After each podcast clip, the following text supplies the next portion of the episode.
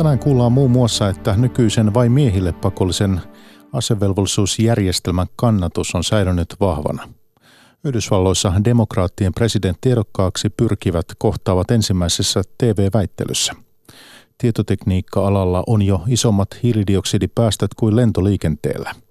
Broilerin suosio kasvaa jatkuvasti suomalaisten ruokapöydissä. Ja näiden aiheiden lisäksi puhutaan ISIS-leirillä olevien suomalaisnaisten ja lasten tilanteesta. Päivätunnissa Mikko Jylhä, hyvää iltaa.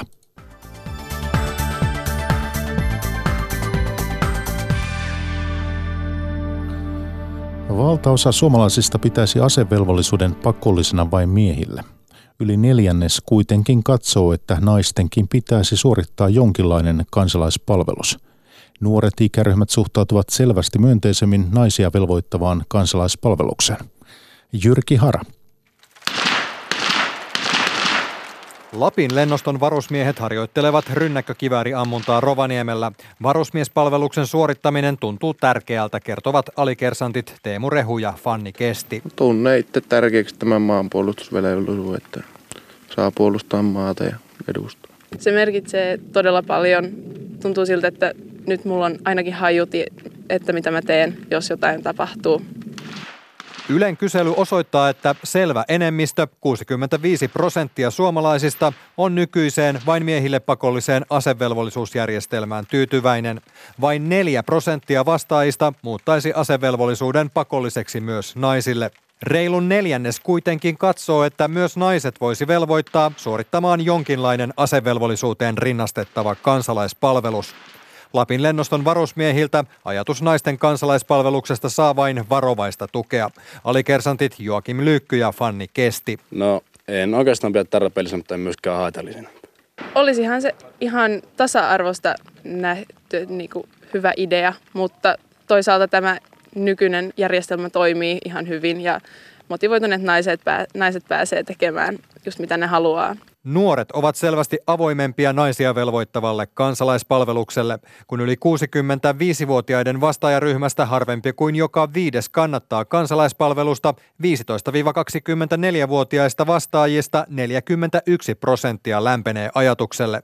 Uusi hallitus aikoo selvittää asevelvollisuuden kehitystarpeet. Puolustusministeri Antti Kaikkonen ei pidä mahdottomana ajatusta parin kolmen kuukauden mittaisesta naisten kansalaispalveluksesta. Tällä tavalla saataisiin koko nuorten ikäluokka osallistumaan näihin yhteisiin talkoisiin, jos tästä malli löytyy, mutta on vielä liian ennen aikaista sanoa, että löytyykö se. Kaikissa olosuhteissa lähden siitä, että täytyy pitää kiinni siitä, että meillä varusmiespalveluksen miesikäluokka pääsääntöisesti suorittaa. Se on yksi meidän maanpuolustuksemme kulmakivistä. EUn puolustusyhteistyötä on kehitetty viime vuosina aktiivisesti. EU-armeija nousee esiin kansainvälisessä keskustelussa. Eurovaalien alla esiin nousi kysymys EU-armeijasta. Tutkija Matti Pesu, ulkopoliittinen instituutti. Mitään semmoista ajatusta tai kehitystä, mitä meillä niin kuin ymmärretään armeijana, että olisi joku yksi eurooppalainen ja eikä olisi kansallisia armeijoita, niin tämmöinen ei ole realistinen kehityskulku ja tämmöistä ei tule tapahtuun. EUn puolustuspolitiikassa on silti otettu harppauksia pysyvän rakenteellisen yhteistyön ja puolustusrahaston myötä, sillä fakta on, että moni asia Euroopassa on herättänyt levottomuutta. Tutkija Matti Pesu, ulkopoliittinen instituutti. Ukraina 2014 ja niin kuin Venäjän suhteen huonoimmin on yksi. Toinen on ollut nämä terroristi-iskut Euroopassa. Yhdysvaltain kiristynyt suhtautuminen EU-hun Trumpin kaudella on vaikuttanut. Ja, ja sitten vielä neljäntenä Tilanne näkyy myös Suomessa, sillä kansainväliseen yhteistyöhön panostetaan jatkuvasti enemmän. Suomessa puolustusvoimat osallistuu kriisinhallintatehtäviin, EUn taisteluosastoihin ja lukuisiin kansainvälisiin sotaharjoituksiin. Kansainvälisyys näkyy myös upseerikoulutuksessa. Eversti Kari Pietiläinen, maasotakoulun johtaja. Meillä on monen, monenlaista kansainvälistä toimintaa. Se on, se on tässä viimeisten vuosien aikana sel- selkeästi lis- lisääntynyt. Henkilöstömme oppii toimimaan erilaisissa toimintaympäristöissä ja mehän haetaan tällä kansainvälisellä yhteistyöllä yhteensopivuutta. Kansainvälinen yhteistyö antaa paljon myös tavalliselle sotilaalle. Kapteeni Matti Finnilä, Maasotakoulu. ensinnäkin antaa huomattavasti näkökulmaa siihen omaan toimimiseen täällä kotimaassa, omiin työtehtäviin henkilökohtaisella tasolla.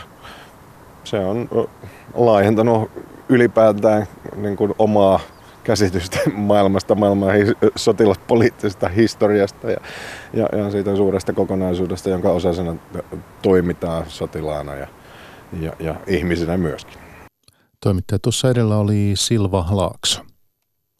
ISIS-leirillä olevien suomalaisnaisten ja lasten auttamisesta takaisin Suomeen odotetaan päätöstä lähiaikoina. Sisäministeriön kansliapäällikkö Ilkka Salmi kertoi keskiviikon ykkösaamussa, että viranomaisilla on keinoja selvittää isistaistelijoiden perheenjäsenten mahdollisia rikoksia sota-alueella, mikäli he palaavat Suomeen. Oikeusoppineet ovat arvioineet, että sota-alueella tehtyjä rikoksia on käytännössä mahdotonta tutkia. Ilkka Salmea haastatteli aamulla Marjo Näkki. Mikä on sinun kantasi suomalaisiin ISIS-naisiin ja lapsiin? Mitä heille pitä, miten heitä pitäisi auttaa vai pitäisikö laisinkaan? No niin kuin tässä viime päivienkin ja viime viikkojenkin keskustelu on osoittanut, niin kysymys ei ole millään määrin helppo. Siihen liittyy tietysti inhimillisiä näkökulmia, siihen liittyy oikeudellisia näkökulmia ja siihen liittyy ihan tällaisia operatiivisia kysymyksiä, jotka täytyy, täytyy ratkaista. Ähm, on tietysti niin, että, että olosuhteet leirillä on, on vaikeat ja, ja täytyy vakavasti miettiä siihen, miten toimitaan. Nyt on hyvä muistaa kuitenkin, että, että asia ei ole ihan uusi. Leiri on ollut, ollut siellä jo jonkin aikaa ja toisaalta henkilöt, jotka Syyrian tai Irakin alueella ovat ISISin toiminnassa mukana olleet, niin ovat näihin hyvin, sanotaan haastaviin olosuhteisiin kyllä jo altistuneet jo aikaisemminkin. Mutta niin kuin sanoin, yksi asia, mikä oikeudellisesti on, on selvää, on se, että Suomen kansalaisella on oikeus Suomeen palata – Kysymys on nyt sitten siitä, että miten aktiivisesti häntä tai heitä tulee sitten tässä tilanteessa avustaa. No mikä on nyt sisäministeriön kanta? Kuinka aktiivisesti heitä pitää sitten auttaa ja avustaa? No tämä on nyt selkeästi ihan, ihan tämmöinen puhtaasti siinä mielessä poliittinen ratkaisu, että me nyt tässä virkamieskunta ja virkaministeriöt hyvässä yhteistyössä ollaan selvitetty faktoja, niitä tosiasiallisia tilanteita, sitä oikeudellista kehikkoa tässä jo pitemmän aikaa. Ja toisaalta sitten sitä, että jos henkilöt Suomeen palaavat, niin mitä se käytännössä tarkoittaa, minkä näköisten toimenpiteiden kohteeksi tai, tai he sitten, sitten mahdollisesti joutuvat. Ja nyt sitten käydään sitä keskustelua, joka, jonka, johon sitten tullaan ottamaan kantaa, niin kuin pääministeri Rinnekin on todennut todennut, niin varmasti, varmasti sitten lähi, lähiviikkojen aikana jonkunnäköinen tulokulma. Se, no. on, se, se ei ole meidän virkamiesten ratkaisu. No mutta miltä se käytäntö voisi näyttää? No kyllä se käytäntö tietysti on, on haastava. Meidän on hyvä pitää mielessä se, että, että myös ne olosuhteet siellä sitten näin virkamiesten näkökulmasta leirillä on sen kaltaiset, että meidän täytyy pohtia, miten näihin toimenpiteisiin voidaan ryhtyä, mikäli niihin päätetään ryhtyä. Eli, eli miten – toimia sellaisessa ympäristössä, jossa ei ole esimerkiksi niitä paikallisia viranomaisia ollenkaan. Tai, tai sitten jos se, ketä edustavat siellä, siellä ei ole tämmöistä valtiollista toimijaa samalla tavalla. Me emme pysty virka-apua esimerkiksi hakemaan, kuten jossain muussa, muussa olosuhteessa olisi tilanne. Meidän täytyy kaikkiin näihin nyt sitten valmistautua ja varautua. Niin, tilanne on siellä sellainen, että sinne ei paljon sisäministeriökään voi mitään yhdysupseeria lähettää. No se on sen kaltainen, että, että, tietysti mahdollisuuksia punnitaan ja tutkitaan, mitkä ne eri optiot tässä nyt sitten on, mutta, mutta totta kai nämä, nämä on haasteellisia kysymyksiä kaiken kaikkiaan. No mutta siellä on kuitenkin toimijana YK ja Punainen Risti. Minkälaista tietoa tai apua suomalaiset heidän kauttaan voivat saada? No se on, on, on ollut ihan, ihan selvää, että tietysti kansainvälisten järjestöjen, kuten myös esimerkiksi muiden EU-maiden kanssa, muiden Pohjoismaiden kanssa vaihdetaan informaatiota siitä, että toisaalta niistä olosuhteista ja toisaalta siitä, miten, minkälaisiin toimenpiteisiin ollaan varauduttu ja valmistauduttu. Varmasti olisikin hyvä, jos tähän löytyisi joku sellainen vaikkapa eurooppalainen tai, tai pohjoismainenkin ratkaisu, jossa toimittaisiin saman mallin mukaan. Mutta samaan aikaan jotkut maat ovat jo käyneet hakemassa. Ranska on käynyt hakemassa orpolapsia sieltä. Ruotsin hallitus on auttanut yhtä isovanhempaa, joka on hakenut seitsemän lastenlastaan pois Alholin leiriltä.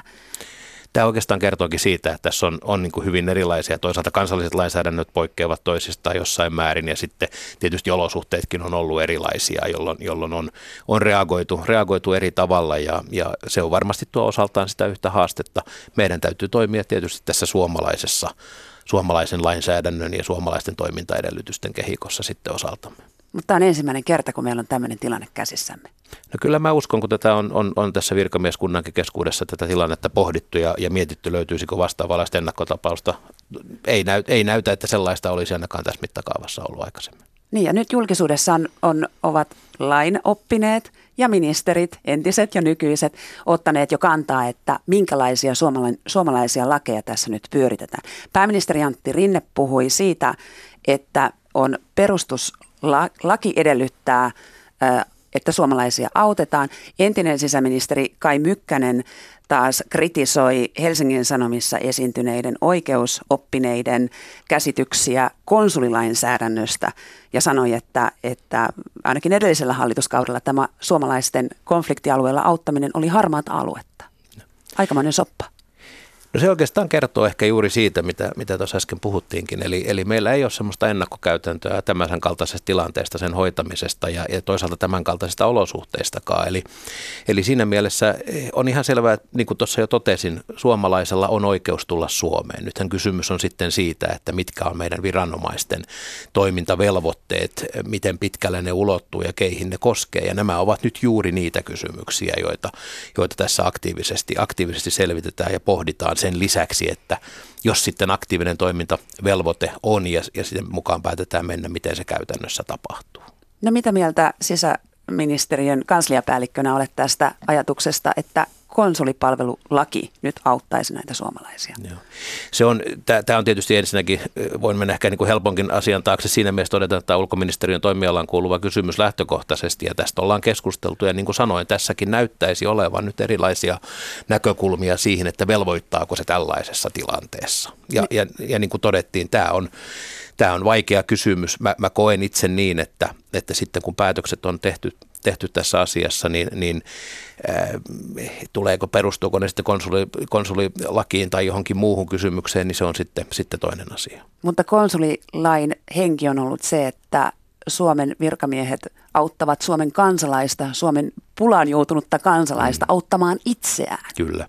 Ja tämä on myös hyvä pitää sitten, tietysti, jos, jos mennään sitten ihan siihen keskusteluun, että miten mahdollisten kustannusten ja muiden kanssa toimitaan, niin lähtökohtahan on tietysti se, että kansalainen itse sitten viime kädessä vastaa näistä kustannuksistakin. Eli, eli kysymys liittyy sitten nimenomaan, nimenomaan niin kuin, niin kuin totesit, niin liittyy siihen, että miten autamme henkilöä auttamaan itseään jatkossa. No Ruotsissa on tämä isovanhempi, joka lähti hakemaan näitä lasten lapsiaan Al-Holin leiriltä. Onko suomalaisiin viranomaisiin ö, oltu yhteydessä näiden siellä olevien naisten tai lasten puolesta? No jos näin on ollut, niin se on tietysti lähtökohtaisesti kohdistuu sinne ulkoministeriön suuntaan. Se ei ole, ei ole ollut sisäministeriön yhteydessä ainakaan aktiivisesti. Käsitykseni mukaan totta kai, niin kuin julkisuudessakin on nähty, niin, niin näiden leirillä olevien ihmisten omaiset ovat kantaneet huolta siitä tilanteesta ja epäilemättä ovat sitten olleet viranomaisiin yhteydessä. No Ilkka Salmi, mitä mietit nyt siitä, että miten näitä naisten tekosia siellä Isiksen riveissä, miten niitä voidaan tutkia? Joo. No siinä on nyt ensinnäkin on hyvä lähteä tietysti kategorisesti minkäännäköistä tämmöistä e-, ennakko, ennakkotilannetta ei oteta muuta kuin se, että tietysti jos nämä henkilöt sitten palaavat Suomeen tavalla tai toisella, joko itsenäisesti tai autettuna, niin kyllä varmasti lähdetään selvittämään sitä, että onko syytä epäillä jonkun henkilön syyllistyneen rangaistavaan tekoon silloin, kun he ovat siellä, siellä terroristisen toimijan äh, läheisyydessä ollut. Ja sitä sitten, sitten tietysti selvitetään niillä käytettävissä olevilla keinoilla, joita meillä on. Kuitenkin haluan korostaa tätä syyttömyysolettamaa. Totta kai se on ihan selvä asia, mutta toisaalta ne olosuhteet on ollut sen kaltaiset, että kyllä meidän turvallisuusviranomaisten täytyy siihen ilman muuta reagoida. Kokonaan toinen kysymys on sitten se, että miten miten hankimme sitten näyttöä ja, ja, ja, ja riittääkö se sitten, sitten syytteen nostamiseen tai yleensä rikostutkinnan aloittamiseen, mutta nämä on kaikki yksittäistapauksia, jotka sitten tehdään. Onko meidän viranomaisilla tämän kaltaista tietoa tietoa tai taitoa, että pystyttäisiin selvittämään näitä tapauksia? No tämän, tämän kaltaisessa olosuhteessa, niin kuin, niin kuin, jossa, jossa nyt ollaan, ollaan alueella toimittu, jossa ei ole ollut sellaisia viranomaisia, joilta esimerkiksi virka-apua voitaisiin saada, niin on tietysti se on haastavampaa. Mutta kyllä suomalaisilla viranomaisilla, turvallisuusviranomaisilla tänä päivänä on erittäin hyvät kansainväliset yhteydet, erittäin korkea ammattitaito, että sinänsä pidän sitä ainakin teoriassa mahdollisena, jos, jos, jos yleensä jotain löydettävää on. No Tähän ISIS-rikoksiin liittyen on puhuttu tällaisesta hybridituomioistuimesta, joka voisi olla Irakissa, Syyriassa. Ja, ja tämä on ilmeisesti, jos olen oikein käsittänyt, myös yksi Suomen tulevan EU-puheenjohtajuuden yksi asia, joka on listalla, joka pitäisi ratkaista. Mitä sisäministeriöstä tästä voidaan kertoa? Joo. Tätä on todella puhuttu, taitaa olla tällainen pohjoismainen aloite, Ruotsi tätä alun perin, alun perin on nostanut esille ja, ja edelleen asia, joka kuuluu vahvasti oikeusministeriön, ulkoministeriön, mutta toki myös osaltaan sisäministeriönkin toimialaan. Ähm, varmasti olisi hyvä, että tämä nyt hyvin tarkoin selvitetään ja, ja sen mahdollisuudet arvioidaan. Sekään ei ole aivan oikonen ja helppo asia lopun, lopun viimein. Ensimmäinen liittyy tietysti tähän aikaan vaikka tällainen päätös tehtäisikin tällaisen tuomioistuimen perustamisesta, niin sen, sen tosiasiallinen perustaminen kestää. Ja sitten toinen asia on sitten se, että, että jos ja kun sitä käytetään, tätä tuomioistuin käyttää toimivaltaansa siellä alueella, että minkä, näköisen, minkä näköisessä lainsäädännöllisessä kehikossa sitten operoidaan. Eli ei tämäkään ole täysin yksilitteinen asia. Niin ja Irakissakin on kuoleman, kuoleman tuomio voimissaan. Sekin pitää paikkansa. Supon mukaan alueelta palaavat naiset voivat verkottua keskenään ja luoda Suomeenkin muodostunutta jihadistista alamaailmaa. Tämä on entinen virastosi, jota johdit. Kuulostaako tämä arvio oikealta?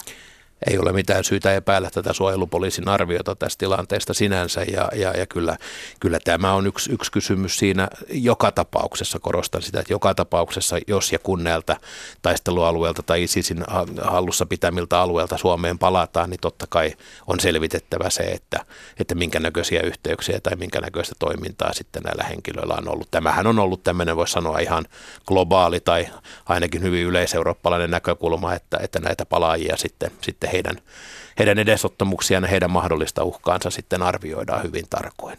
Aiemmin Suomessa on puhuttu näistä yksinäisistä susista, eli että Suomessa ei olisi järjestäytynyttä terroriorganisaatiota, vaan kyse on pikemminkin tällaisista yksittäisistä ihmisistä, jotka ehkä inspiroituvat internetin kautta tai radikalisoituvat muuten. Mutta onko tässä nyt sitten siemen sillekin, että, että Suomeen voidaan saada joku oma kotikutoinen jihadistijärjestö? No kaikki tämän kaltainen tietysti riski kasvaa, kasvaa silloin, kun henkilöitä esimerkiksi on ollut mukana tavalla tai toisella tai ainakin osallistunut jossain roolissa esimerkiksi terroristisen toimijan tämän ISISin, ISISin toimintaan kaiken kaikkiaan voi todeta se, niin kuin suojelupoliisikin on julkisuudessa todennut, että, että tällaisten terroristisen, terrorististen kohdehenkilöiden määrähän on kasvanut, kasvanut Suomessa merkittävällä tavalla viimeisen sanotaan ehkä kymmenen vuoden aikana. Ja, ja totta kai tämän, nämä palaajat, niin kuin tässä todettiin näiltä alueilta, niin aiheuttaa sitten lisää, lisää uhkaa sitten, mahdollisesti aiheuttaa lisää uhkaa. Teillä sisäministeriössä on luotu 2017 toimintamalli palaajille. Kuinka minkälaisia tuloksia siitä on tullut? No. Se on itse asiassa ollut, ollut erittäin hyvä tämmöinen moni, moniviranomaisyhteistyömalli, jossa nimenomaan pyritään erilaisin toimenpitein sitten huolehtimaan siitä, että palaajat kyettäisiin sitten integroimaan takaisin suomalaiseen yhteiskuntaan ja huolehtimaan siitä, että he eivät, eivät mikäli olisivat sitten radikalisoituneet tai omaisivat tällaisia radikaaleja näkemyksiä, että ne eivät sitten ainakaan millään tavalla realisoituisi. Tämä malli on ollut todella, todella voimassa. Nythän meillä toistaiseksi on ollut palaajia kohtuullisen vähän vielä ja, ja, ja miten yksittäistapauksissa on sitten toimittu, niin, niin siihen en sinänsä voi mennä, mutta malli on hyvä, se on olemassa ja, ja kattaa kaikki minun arvioinnin mukaan kyllä hyvin kattavasti kaikki näkökulmat, puhutaanpa sitten, sitten nimenomaan vaikka lastensuojelullisista kysymyksistä tai, tai sitten rikosoikeudellisista näkö, tai mahdollisista rikosoikeudellisista seuraamuksista ja, ja toisaalta sitten niistä työkaluista, jolla, niin kuin totesin, jolla nämä henkilöt voitaisiin sitten pääsisivät irti näistä radikaaleista näkemyksistään. No Ilkka Salmi, kuinka paljon tällaisia palaajia on tähän mennessä Suomessa ollut? No se on, on tietysti asia, joka on, on varsin operatiivinen ja suojelupoliisilla on varmasti siitä joku näkemys. Tarkkaa lukua minulla ei ole. Hmm. No Suomi sai uudet tiedustelulait kesäkuun alusta. Ja aiemmin luonnehdittiin, että Suomen tiedustelu oli osittain naapurimaiden hyvän tahdon varassa. Mitä tällä tarkoitettiin? No kyllä meillä on ollut selkeää, että aina kesäkuun alkuun saakka niin, niin Suomella ei ole ollut sellaisia toimivaltuuksia suomalaisilla viranomaisilla, jotka, joita monella meidän kumppaneilla, itse asiassa voisin sanoa, että lähestulkoon kaikilla muilla eurooppalaisilla mailla on ollut nyt on hyvä, että me ollaan vihdoin päästy sille tasolle, joka, joka tällaisessa Suomen kaltaisessa maassa meidän turvallisuusintressien takaamiseksi tarvitaan. Eli, eli edelleenkin tiedustelutoiminta ja, ja kaikki turvallisuustyö tänä päivänä on, on erittäin tiiviisti kansainvälistä yhteistyötä. En usko, että kukaan enää kuvittelee pärjäävänsä yksin, ei edes kaikkein isoimmat toimijat. Eli, eli siinä mielessä kysymys on aina, aina, aina yhteistyön tekemisestä ja, ja, ja jos me puhutaan vaikkapa terrorismista, mehän puhutaan sellaisesta uhasta, joka on hyvin, hyvin samanlainen esimerkiksi kaikkea vaikkapa EU-maita. EU-maita kohtaan tarkoitan siis sitä, että, että potentiaalia iskeä tänne niin on, on olemassa ja, ja, ja sitä tietoa meidän täytyy vaihtaa, miten niihin varautua. No mikä nyt olennaisesti parani?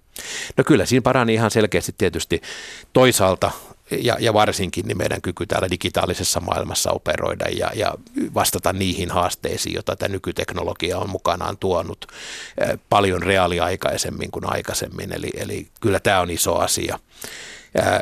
Ja, ja sitten toisaalta kyllä se tuo meille, meille mahdollisuutta toimia eri tavalla myös Suomen rajojen ulkopuolella kuin aikaisemmin. Esimerkiksi? No ihan, ihan tietyllä tavalla voidaan, voidaan tietysti paremmin selvittää sitä, että mitä vaikkapa niillä alueilla, joista, joista nyt tässäkin lähetyksessä on puhuttu, eli tuolla lähi jossa, jossa esimerkiksi ei ole valtiollisia toimijoita enää ollenkaan, että minkä, mitä siellä tapahtuu. Mutta se, mitä käytännössä sitten tullaan tekemään, niin se on tietysti meidän operatiivisten toimijoiden vastuulla sanoi kansliapäällikkö Ilkka Salmi sisäministeriöstä. Häntä haastatteli Marjo Näkki. Georgiassa mielenosoittajat ovat jatkaneet maan johtoa ja Venäjää vastustavia mielenosoituksia. Georgian hallitus on myöntynyt osaan mielenosoittajien vaatimuksista, mutta se ei ole lopettanut viime viikolla alkanutta liikehdintää. Kirjavaihtaja Erkka Mikkonen raportoi Moskovasta. Georgian pääkaupungissa Tbilisissä poliisi vastasi kumiluodeilla viime torstaina järjestettyyn mielenosoitukseen, jossa vastustettiin venäläispoliitikon esiintymistä maan parlamentissa. Sittemmin jo kuudetta päivää jatkuvat mielenosoitukset ovat laajentuneet Venäjän ja Georgian vallanpitäjien vastustamiseksi siitäkin huolimatta, että maan tosiasiallisena vallankäyttäjänä pidetty puoluejohtaja Pitsina Ivanishvili on osin myöntynyt mielenosoittajien vaatimuksiin. Puolueen liittoutuma Georgialainen unelma ilmoittaa aloitteesta, jotta vuoden 2020 parlamenttivaalit järjestettäisiin suhteellisella vaalitavalla ja äänikynnys poistettaisiin. Ivanishvili lausui maanantaina. Mielenosoittajat ovat jatkaneet protestiaan vaatien eroa sisäministerille ja koko hallitukselle – jota he syyttävät veljeilystä Venäjän kanssa. Venäjää vastustetaan Georgiassa siksi, että se tukee voimallisesti kahta Georgiasta irronnutta nukkevaltiota, Etelä-Ossetia ja Abhaasia. Vastustan Venäjää, joka miehittää Georgian aluetta, sekä hallitustamme, joka ampuu omia kansalaisiaan. Mielenosoittaja Nika Namichesvili sanoo. Venäjä on vastannut mielenosoituksiin kieltämällä suorat lennot maiden välillä ja syyttämällä niin Georgian presidenttiä kuin Yhdysvaltojakin venäläisvastaisen ilmapiirin lietsomisesta. Epäilemme yhdysvaltalaisten virkaveljemme tekevän kaikkensa estääkseen Venäjän ja Georgian suhteiden normalisoitumisen. Venäjän ulkoministeri Sergei Lavrov lausui eilen. Venäjän elintarvikeviranomainen on myös vihjannut voivansa asettaa tuontikiellon georgialaisille viineille. Venäjä tunnetaan yleisesti siitä, että se käyttää tuontirajoituksia poliittisista syistä. Moskovasta Erkka Mikkonen.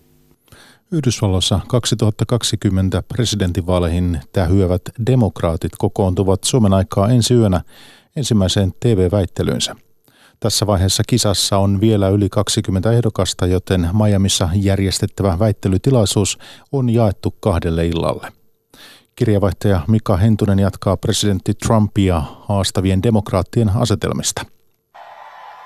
You know, we've got a president today who thinks he is going to win re-election by dividing the American people up. Neljä vuotta sitten puolueensa ehdokkuuden Hillary Clintonille hävinnyt Bernie Sanders on mittauksissa jälleen demokraattien kakkosena. Nyt entisen varapresidentti Joe Bidenin takana. Kysymykset Bidenin korkeasta 76 vuoden iästä ja hänen taannoisesta yhteistyöstään rotuerottelua kannattavien poliitikkojen kanssa ovat nakertaneet hänen suosiotaan viime viikkoina. Bidenin johtoasema on kuitenkin edelleen 10 prosenttiyksikön luokkaa. You all know in your gut this election is more important than anyone, no matter how old or young you are, you've ever been involved in. Biden sanoi viikonvaihteessa Etelä-Carolinassa, että vaali on elintärkeä Yhdysvalloille. Pystymme korjaamaan neljän viime vuoden vahingot, mutta kahdeksan vuotta Trumpia aiheuttaisi liian suurta tuhoa, Biden väitti. We can make up the four years of damage he's done, but eight years of damage will be almost impossible to get back. Viime viikkoina osakkeitaan on nostanut varsinkin Massachusettsin senaattori Elizabeth Warren. Hän ajaa veronkorotuksia rikkaille, ilmaista päivähoitoa ja valtion yliopistojen lukukausimaksujen poistamista. I'm running for president because I want a government that works for the rest of us. Warren sanoi haluavansa Yhdysvaltoihin koko kansaa palvelevan hallinnon. Muita keskeisiä teemoja kahdelle illalle jaetussa väittelyssä ovat ilmastonmuutoksen vastaiset toimet sekä Trumpin ulko- ja kauppapolitiikka. Trump on sanonut, että hän saattaa osallistua vastustajiensa väittelyyn twiittaamalla mielipiteitään suoran lähetyksen aikana. Washingtonista Mika Hentunen.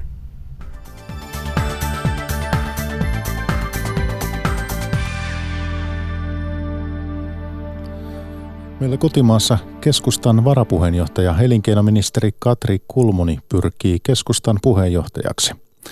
Kulmuni ilmoitti päätöksestään tiedotustilaisuudessa aamupäivällä. Aiemmin keskustan puheenjohtaja kisaan on ilmoittautunut puolustusministeri Antti Kaikkonen. Tietotekniikka-alan hiilidioksidipäästöt ovat jo ylittäneet lentoliikenteen vuosittaiset päästöt ja ne kasvavat kovaa vauhtia.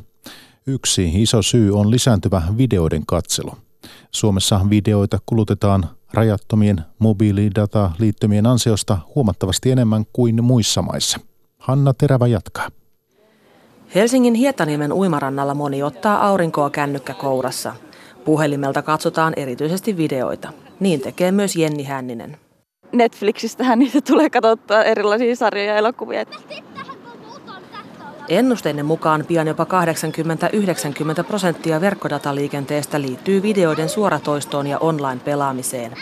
Erityisesti Suomessa videoita kulutetaan rajattomien mobiilidataliittymien ansiosta huomattavasti enemmän kuin muualla. Verkossa liikkuvan mobiilidatan määrät ovat moninkertaistuneet ihan muutamassa vuodessa. Aalto-yliopiston tutkija Kari Hiekkanen. Me siirretään enemmän dataa, yhä korkearesoluutioisempaa kuvaa, erityisesti verkosta kuunneltava musiikki ja videoiden käyttö kasvaa koko ajan ja se on suurin kasvun lähde näille päästöille. Tietotekniikka-alan maailmanlaajuiset vuosittaiset hiilidioksidipäästöt ovat arvioiden mukaan jo suuremmat kuin lentoliikenteellä ja seuraavan kymmenen vuoden aikana tilanteen on ennustettu vain pahenevan, Hiekkanen kertoo.